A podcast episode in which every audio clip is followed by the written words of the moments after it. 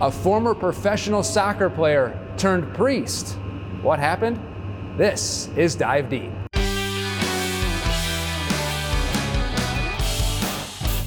From the Diocese of Springfield in Illinois, this is Dive Deep, where we dive deep into our Catholic faith. I am Andrew Hanson, coming to you from the BOS Center at our Eucharistic Congress, October 28th, and we are so pumped to have Father Chase Hilgenbrinck join us, one of our featured speakers. Father Chase from Peoria, the diocese. Thanks for coming on Dive Deep. How are you? It's an incredible honor to, to be invited here today. So such a this is going to be a, a momentous event, I think, for your diocese for years to come, and and, and maybe for you know our church around the world. Everybody's doing these awesome events to, to celebrate Jesus in the Eucharist, and it's an honor to, to be invited. And we can't wait to hear your talk. But and we're going to get into your talk. So for you who, who can't be here today, we'll talk about that in a little bit. But first, I want to get into your story. Uh, former professional soccer player turned priest.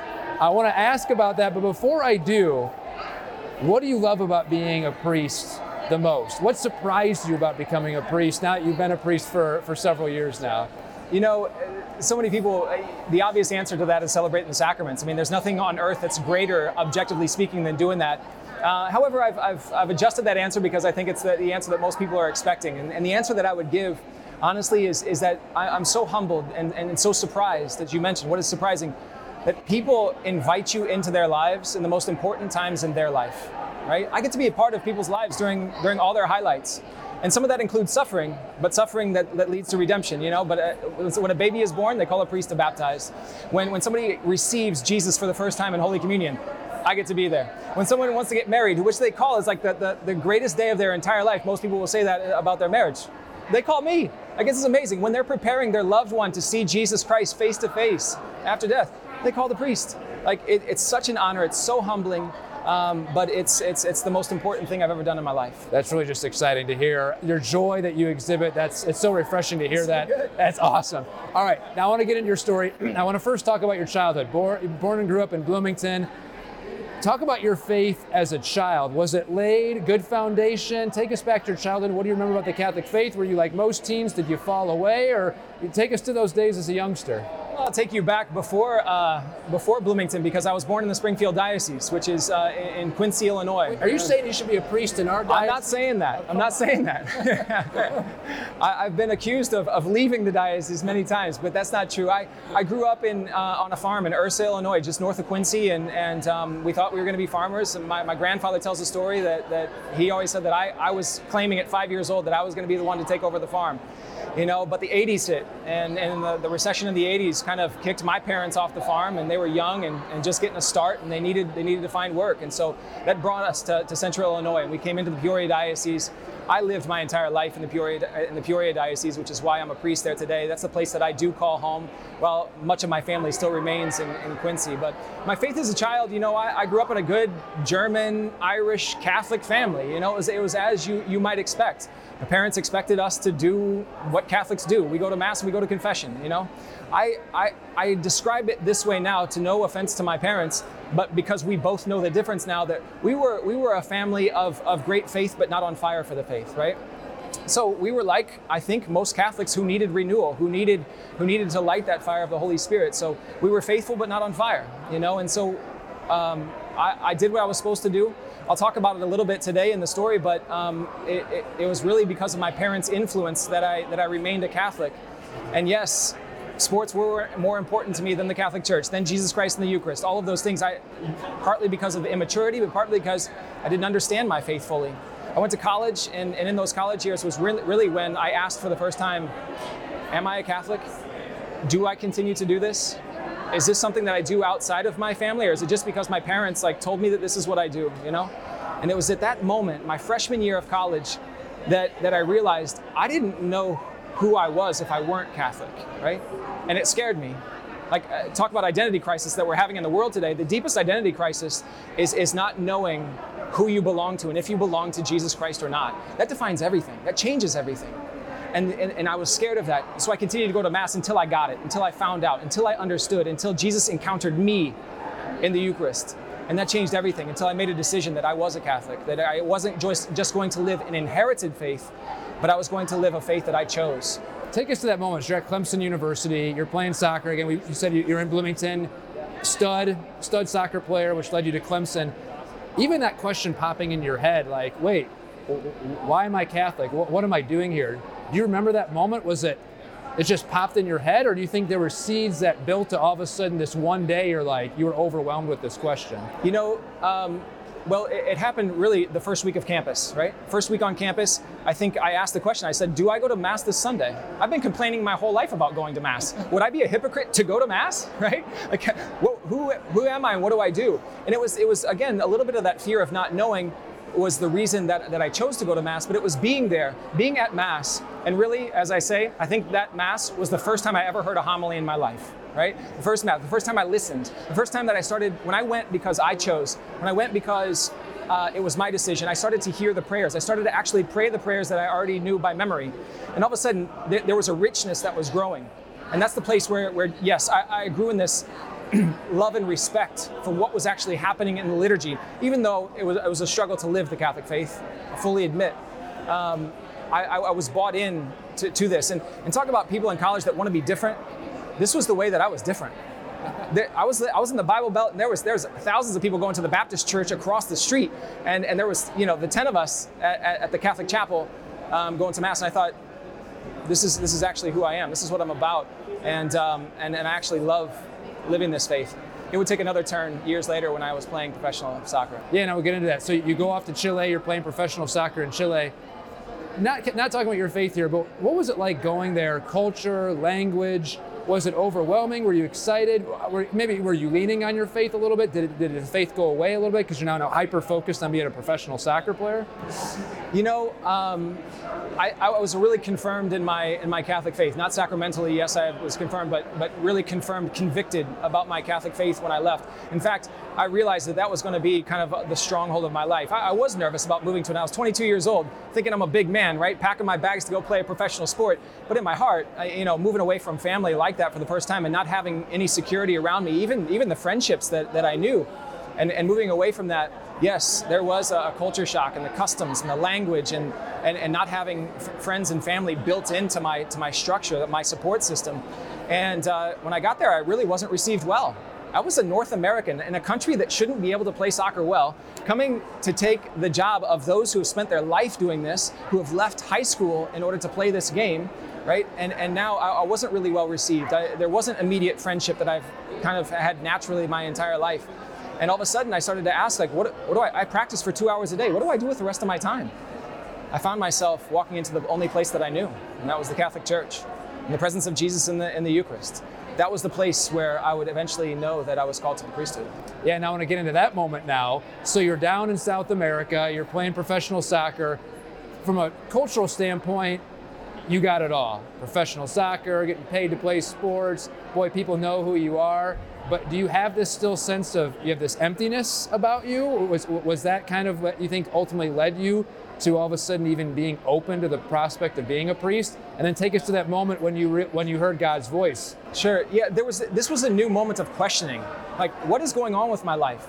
For the very first time, I was thinking I have everything that I want and it's not enough. Like, how, how does that happen? I always thought that high school soccer, like wearing a high school jersey, would be enough.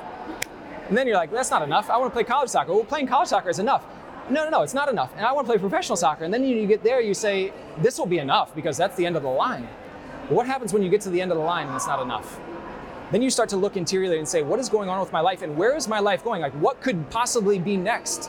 And I was thinking maybe it's more money, maybe it's a new house, maybe it's another car, maybe it's a different girlfriend, maybe it's, you know, what, what is this? More parties? I don't know. A new team?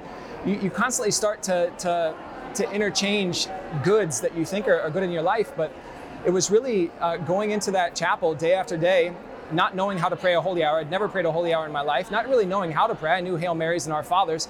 Um, but I sat before the Lord and I just started to expose my heart. I just said, Lord, this is where I'm at. Like, I'm not really comfortable. I don't, I don't know what is going on. This is my dream. This is everything I've ever wanted. You granted every one of my prayers, and here I am, and I'm not happy with it. So what's, what's wrong with me? And it was in those moments that I was praying for comfort. I was praying for the Lord to, to reveal what, what was the next thing for me.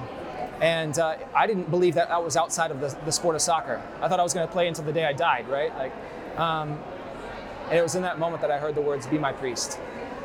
You hear that though. Are you just like, Whoa, whoa, whoa, God. I mean, come on though. That that's a little bit too much. I mean, I'm I'm a soccer guy. I want to be soccer. Or were you like, oh, okay? Because again, I think from from an outside point of view, the culture is going to be like, Father Chase, wait a minute. You didn't you didn't like slap yourself across the face and be like that that, that God's just playing a joke on me. I mean, what take us to that? Certainly, my first reaction was, "Was that you?" Like, who speaks like, I've never heard a voice like that in my life, and I thought, "Is that was that me speaking that to myself?" Like, we a lot of people ask even today when they're praying, like, "How do I know God's voice from my voice?" And what I've spent a lot of time discerning that, right? But but I, I thought it why would why would he speak that to me? And, and I was I was convicted that it, that it was the Lord, that it wasn't just my conscience, that there was something deeply spoken to me, and it, and it didn't go away. But yes, my, my first reaction was, dude, you got the wrong guy. You got the wrong guy. There was never no, and and and, and really there wasn't a, a reaction of, of whether this is a good idea for me or whether it was a bad idea. There was no consideration whether this was going to happen. That, that's not possible. It's not possible for me to be a priest. Like that, that's not like priests are born right out of the womb. They, they come like no, but but not me. I'm a regular guy, and I've got a lot of mistakes. And I, you should see my life right now. Like this couldn't be me. He wouldn't call me. So, the first at first instance, there was no there was no consideration of taking it seriously. And then you're chewing on that though. You keep going back, and you keep hearing that voice. And then, what eventually kind of gave you the courage to say, "Okay, this is actually a thing." Do you remember that time? Yes, and, it, and, it's a gradual process. Every day for the next three years, uh, there wasn't a day in which I didn't think about that, in which it wasn't on my mind, in which it wasn't growing, right? I had every excuse in the book that, that every seminarian has of why they shouldn't become a priest. And slowly I, I found out, like over three years, like those were dissipating. They were going away. They were being answered by every homily that I heard, by every book that I read. My, my dad and mom sent me a book by Dr. Scott Hahn. I don't know if you guys heard of him. Uh, he sent me this book called Rome Sweet Home, right? It's his own conversion story. And in that book, uh, there's a lot of context to this, but eventually in that book he says, delayed obedience is disobedience. And it just, it, that line will stick with me forever. It just, it was like the Lord speaking to me through that man. Delayed obedience is disobedience. I knew, I knew that the Lord was calling me to this, and I was saying no actively every day, every day. And so it was throughout that time, finally, we won a championship and, and, and, and a lot of things went well for us. A lot of parties, a lot of, I mean, everything. And I was just thanking the Lord. Like, this is great. This is amazing. This is everything that I've ever wanted. And in, a, and in the next moment, I just realized the emptiness of my heart and saying, I have, I literally have everything that I believe that I had wanted. And now I've come to the conclusion that my dreams will never fulfill me. What an amazing thing to say, to like come to the realization, my dreams will never fulfill me it was it was terrifying and it was also freeing. All of a sudden, I felt this this freedom, and I thought this is enough. This is this is not enough, and it will never be enough for me. And I thought at 25 years old, I have no plan after this. Like this was it. This is all that I had planned for my life. There's nothing more. So where does it go? And what happens? Here's the question that, that really got me that night. I remember asking the question, what if I never become the man that God created me to be? I mean, did God put me on earth for a purpose? Does he have a plan for my life? Can he communicate that to me? I believe if, if he didn't, he would have to be evil, right? Like, and he's not. He did communicate it to me. He did have a plan for my life. And what if I never become that man? So changed back, me. And so you come back to America, you sign with uh, New England Revolution for MLS. You of course resign and, and enter the seminary at this point. What are your friends? What are your uh, what are your family members? What are they saying to you when you say, "Hey, I actually am quitting soccer and I'm going to the seminary school"? Telling telling the world, telling my family, telling my family was the first people that I told. Um, and they kept it a secret for, for several years, or not several years, several months uh, uh, until this, this news became public. I was terrified when, when the news came out of what, what people would think, what my own teammates would think. There was no one on my team that knew this. There was no one, there was no, none of my friend group. I started calling one by one the week before it was announced, one by one, some of my best friends in life and, uh, and telling them what was about to happen. Some of them had no idea what I was talking about. Some of them were, were like, congrats, good for you, you know, but, um, but really, I was really surprised that um, the way that I was the way that I was treated was was phenomenal. There were so many people who um, that really, at least at least to my face, were, were very supportive and and and and really, um, I think I was I was afraid, um, perhaps for no cause, but um, it certainly made a splash in the press and and. Um, and, and that was kind of a fun time to be, give witness to the church. So 2014, Peoria, you become a priest. When you look back, what goes through your mind? Crazy story, right? Yeah, uh, no, I, I, just I just always say I can't believe the life that I've that the Lord has allowed me to live. I feel like I've lived two dreams in one life already, you know. And and and my first dream, of course, was was playing professional soccer. I, I feel be, blessed beyond belief, and I know that the Lord allowed me to do that. I know that He wanted me to do that. I know that He desired me to do that to be able to give witness to what I'm doing to, to what I'm doing today, and, and witness especially to the youth. Um, but to be able to be a priest, there's, there's nothing compares. And I, and I tell the youth all the time, being a priest is, is, is, is, greater than ever being a professional athlete. I mean that to the core. I mean that with the Eucharist, you know, close by me right now. I mean that um, with, with all my heart, that, that doing what God desires us to do, there, there's nothing else in life. What, where else will you go, right? What, what, what else are we going to do? Right? Everything comes to an end, but this relationship with Jesus, it never ends. What's your message for people here today at the Eucharistic Congress? Today, the, the, the theme is going to be the Eucharistic priority. How do we make the Eucharist the priority of our life? Objectively, it already is. Objectively, the Eucharist is the priority of the church. The question is, why is it not the priority of every single member of the church? And how do we get that back? How do we remember Jesus' Eucharistic priority and make Jesus' priority my priorities in life? A couple more questions, Father Chase. I mean, it's just fascinating talking to you. You know, hearing your joy, hearing your enthusiasm. It's it's refreshing. But of course, so many Catholics, even practicing Catholics, go through whether it's the rut of, I don't know, you're going to Mass, you go through the motions. What are some things you think we're doing wrong as practicing Catholics? Of course, as non practicing Catholics, what can we be doing differently to have that joy, that enthusiasm so when we come to Mass, we're like, this is it. Like, this is the real thing. This is awesome. Certainly, and, then and, and this is a preview for those who aren't able to be at the talk today, but several of these things I'm going to talk about. But what is it that we're doing that, to foster that excitement about our faith? And, and usually, if we're not truly involved in something or giving our heart to something, right, we're not as invested as, as we could be or excited or have the, the, the greatest amount of love that we could have for that thing. And so, what is our preparation, the remote preparation for, for receiving Jesus in the Eucharist? How are we living our lives outside? Why do we think that we can live a, a, world out here? And this is this is part of my own story.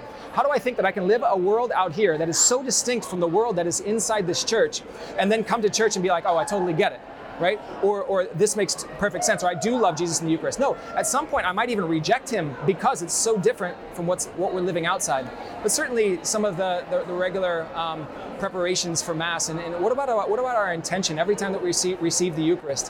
What about uh, the prayers that we pray during Mass? What do we do after Mass? What, what, what happens after that? Is the Eucharist the priority of our day, or is it what we'll get around to when we have time? Okay, so we're just thinking about how, I mean, if I want to be on fire for something, I'm going to give my life to this, right? That's why I think the joy of the priesthood is, is so good. I, give, I get to give my life to the Eucharist every single day. I don't know what else could compare, right? And so um, if there's joy in me, it's because of that, and, and anybody can share in that joy. Final question I want to ask you is we live in a culture that is all about money, fame, fortune. It's about social media clicks, about comments, shares, YouTube, all that sort of stuff. Again, people look at your life and they say, you had it all, Father Chase. You had the you had the professional athlete, you had the fame, and then you gave it up for for being a priest. What's your message though for people who seem to be just dwelling on I, I want to be famous or I want that social media click and, and, they're just it's all about the culture. What would you say to them? Yeah, and and you know, I, I, would I would first ask where is that where is that life leading, right? What is your goals? I'm a goal-oriented person. I'm a mission-oriented man. Where does that life lead? What what is that what is that ultimately going to give you, right? At the same time, we, we have to remember um, that what, what is it that sets our, our hearts on fire? Like what is it that, that gives me the quality of life? Um, sure, all of those things are fun. And if those are the ways in which you seek greatness, as long as it's in line morally, right, with, with what we teach, what, what the Lord teaches, what the church teaches, there's nothing wrong with seeking greatness. That's why I say I don't think there was anything wrong with seeking professional to be a professional athlete and giving my life to that, right? Um, at the same time, will we yield in the midst of that when the Lord shows us the greatness of what He's doing in and through us through those means? We can be great on social media. We can bring the gospel to the entire world. Why don't we use it? If the devil's using it, the Catholic Church should be using it, right? If we don't get there, somebody else will, right? Whatever it is that you're doing, you can use your gifts, your talents, your desires to glorify God. These are not separate worlds. We are here as Christians as infiltrators of the world. And if we infiltrate this world and use the gifts that we've been given for God's glory, it'll be just as exciting as getting clicks for something else.